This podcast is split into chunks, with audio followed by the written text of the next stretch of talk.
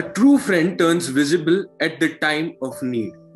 And how many are visible to you can give a great definition for your living. By this note, I would like to start this episode, and we have with us Vibhav as a guest. You know, uh, I did a post- podcast before last week about uh, COVID 19 pandemic wave 2 and wave 3 that is, uh, are we blindfolded? And especially with regard to the international affairs of India. So uh, we just thought that we'll find an, another Armenian person to speak upon this. And uh, this here we have Vibhav, an uh, student of international affairs and a research scholar who can give us a bulk of information. Welcome, Anna, and uh, thank you very much for accepting our request and being here on our show. Welcome. Thank you, Gunesh. It's my pleasure. Yeah, uh, let us deep dive into the topic directly. So, my question is I would like you to uh, give a clearance to listeners or the viewers about what is the current situation of international relations of India? Once after the first wave, what is the present situation of India uh, onto the international relations perspective? Okay, uh, so first thing is that we need to understand here is that international relations are always dynamic. So you might have certain successes and you might have certain disappointments. Uh, you might not get the expected results as it is. Like for example, um, during the beginning of second uh, wave, we expected the United States to offer certain raw materials that could be helpful in the vaccine production within our own country. But we know that they all, they already quoted something like um, domestic constraints as a reason as to why they had to stop the supply. So I'm just telling you, uh, a lot of disappointment disappointments happen, but at the same time, uh, we need to look at certain factors that come into place as to why these things happen. And most of the time it may not be highlighted in the media. Anyway you asked me about the pandemic and uh, also the post pandemic world we are yet to reach there so we do not know what is this post pandemic world. Uh, but you can clearly say that we are already seeing a changing global uh, you know global order.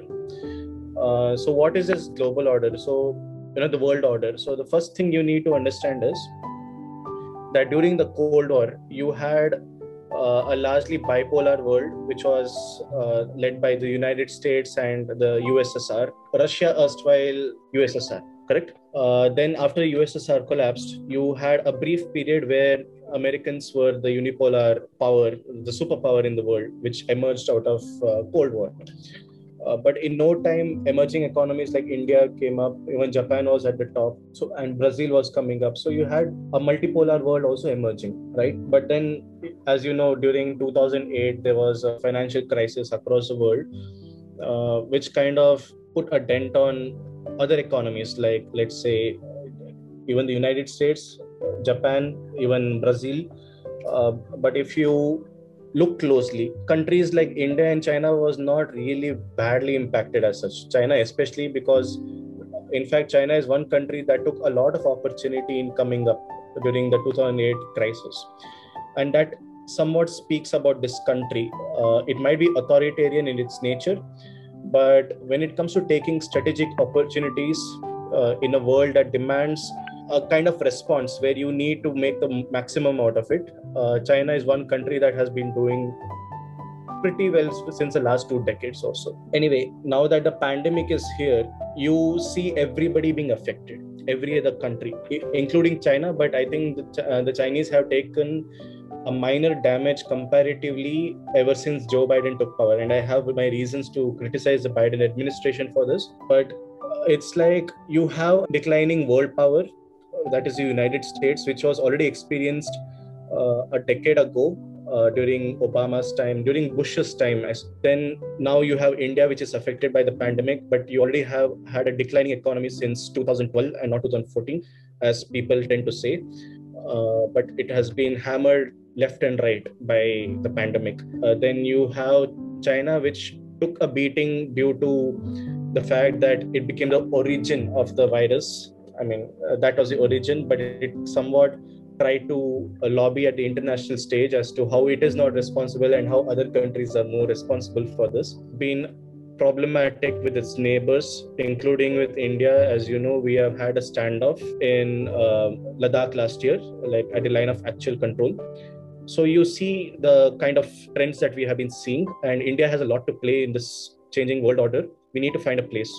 Yeah, um, uh, I, I wanted to ask you with regard to one particular doubt I mean, I usually before doing any podcast, I upload it on my status and uh, I collect responses if any.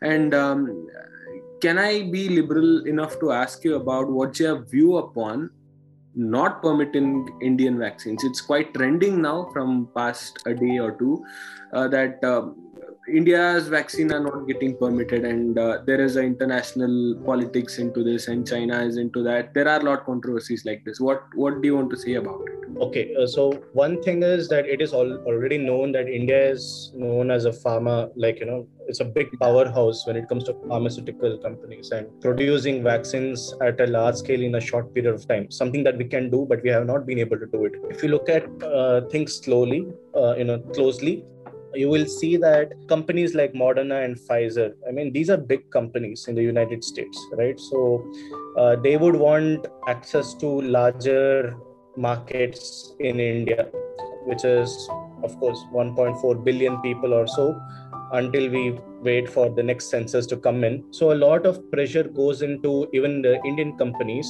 uh, to try and you know smother down their uh, production scales as well when it's not supposed to happen. Uh, we have our own domestic companies to cater to, and uh, we have to go ahead with it.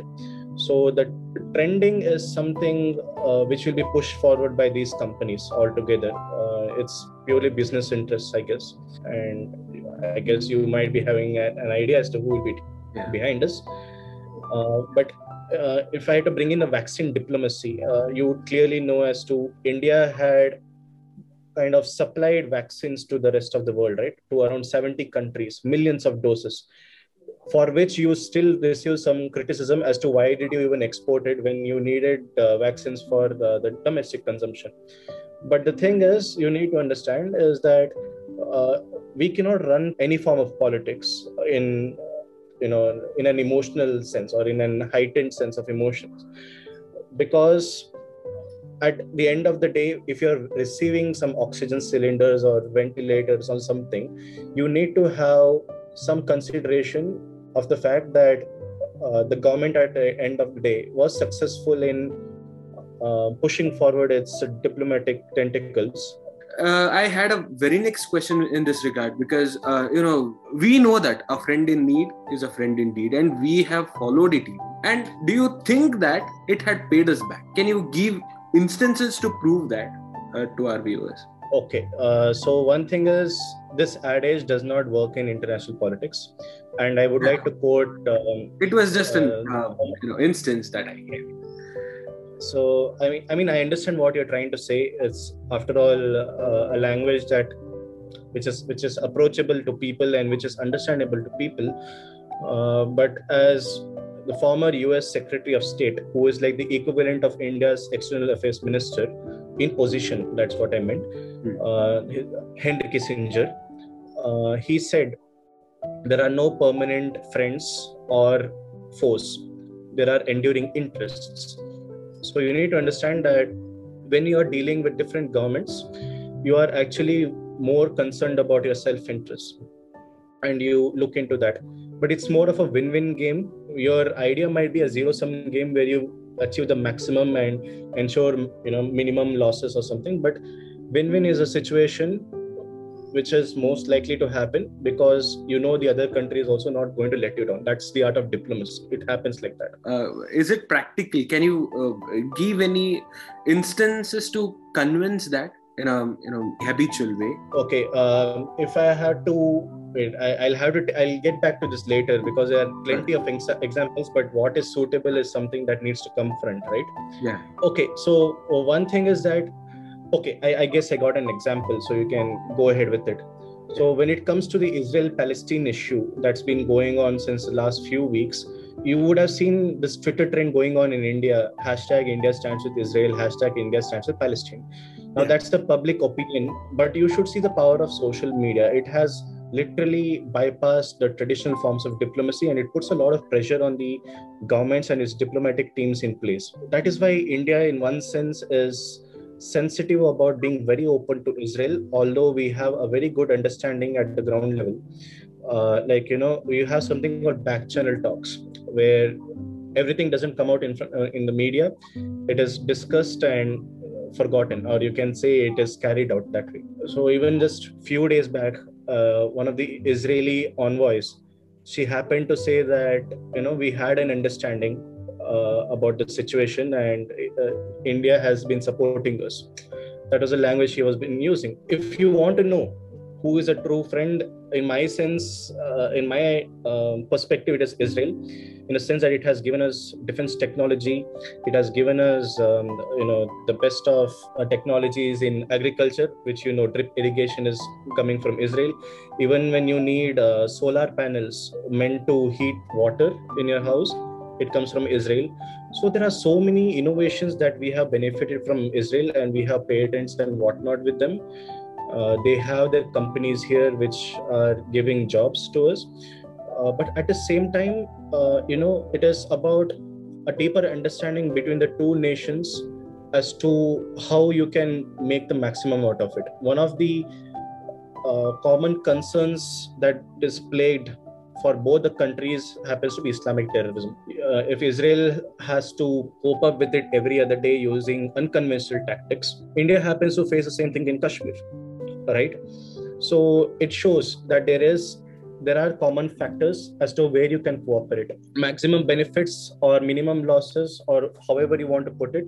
International relations always depends on what kind of connectivity we have between the states yes?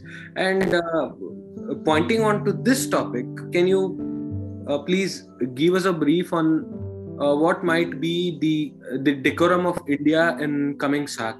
Okay, so there are some events that are happening or have happened which you cannot escape from, and I think that will be the dominant discourse in SAARC. For example, uh, the US withdrawal of troops from Afghanistan will be the center stage, and as a result, you know that the Taliban is getting stronger day by day in Afghanistan and kind of cornering Kabul on all sides. They are capturing district by district these days um, I guess in the last one week or so, they captured two or three districts altogether. Despite it calls for ceasefire, nothing is working really.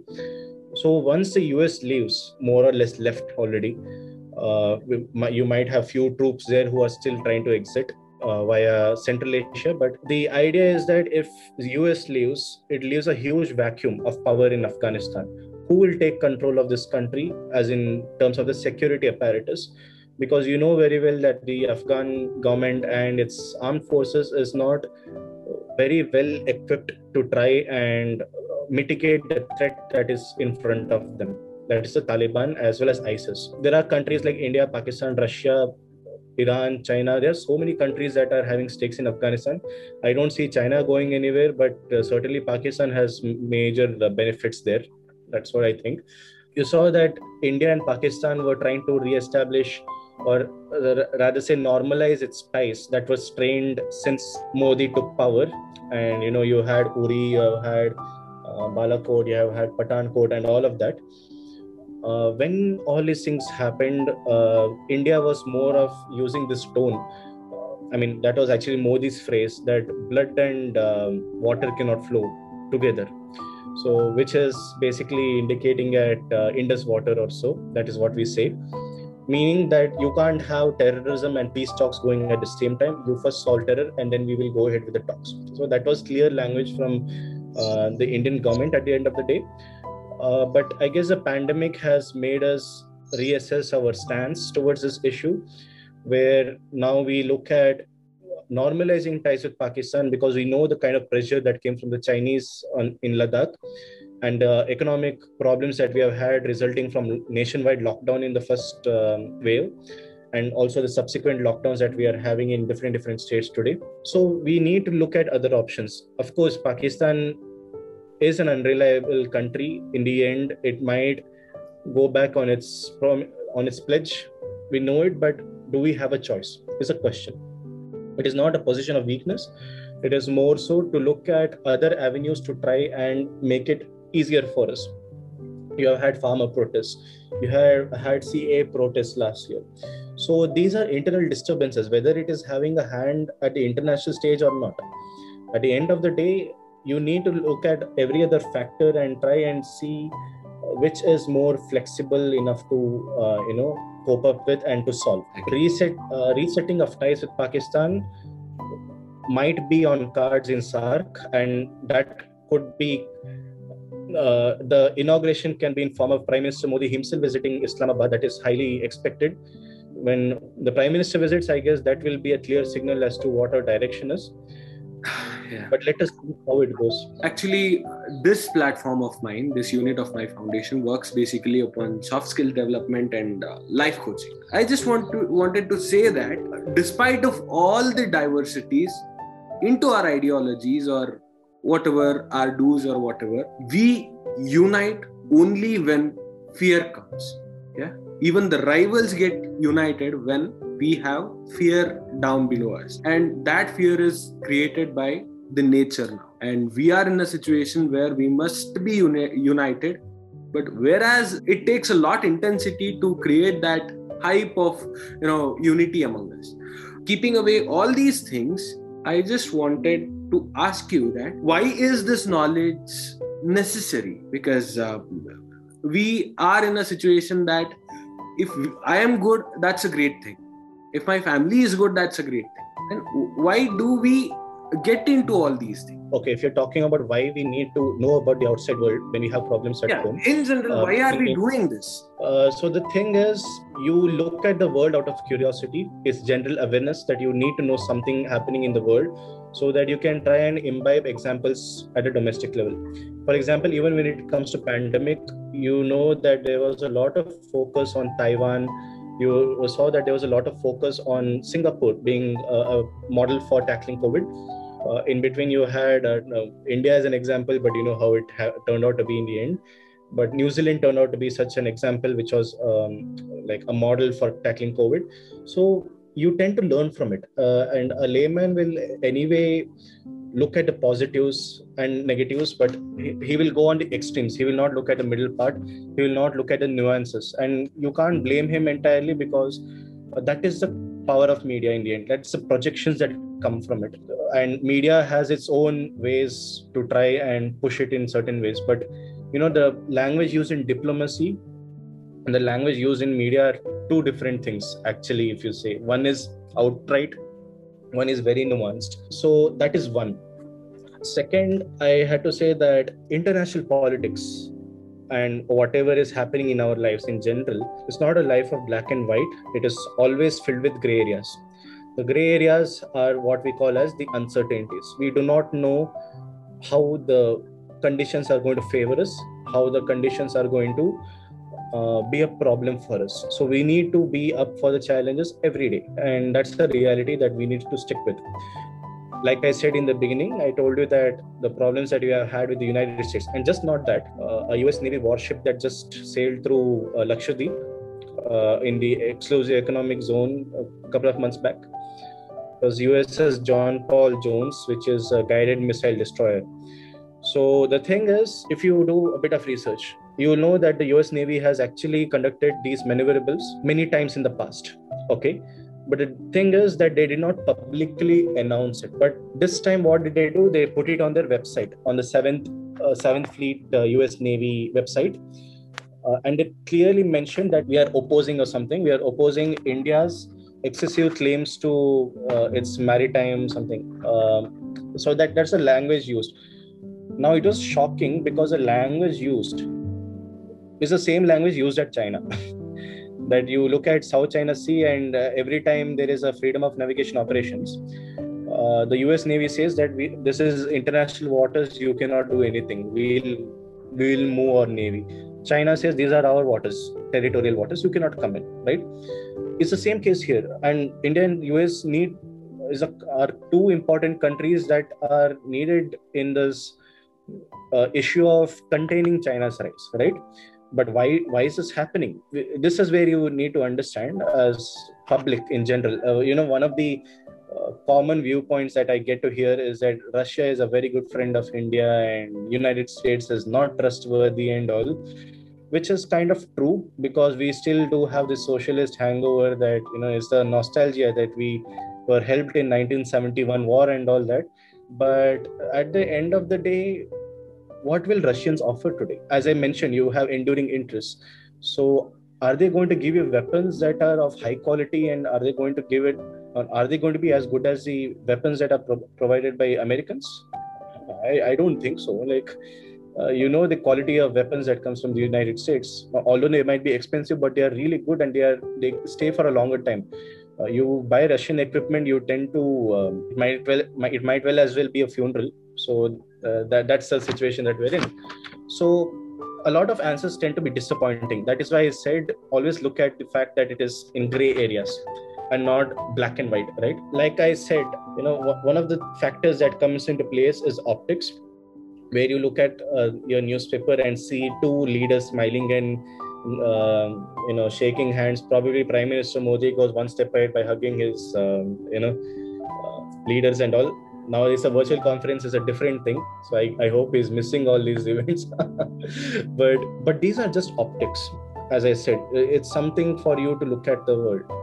And the press releases is just probably 5 to 10 percent. They would have just said that we would have discussed about technology uh, or information technology defense and stuff like that. And you would have got certain points under these major areas like what what are the agreements that you have signed? But you wouldn't have known exactly what would have been talked about. So that remains classified and that's that remains for all the countries at the end of the day. Uh, unless your wikileaks comes out with certain information from time to time it's a different thing. But until then i guess you have to wait.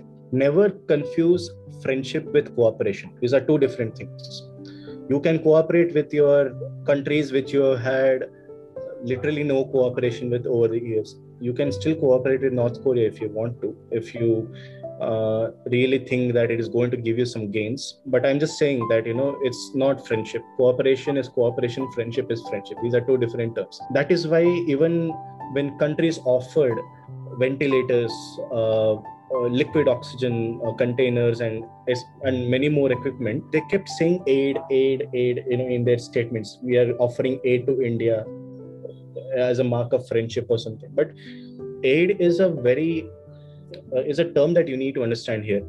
Aid is often used if the country thinks that it is like you it's more of a dependency that is created. Like for example if a first world nation tells a developing nation that we are offering you an aid it is not out of uh, non reciprocity it is often that you can always you might have to concede a lot of things on ground to seek that aid.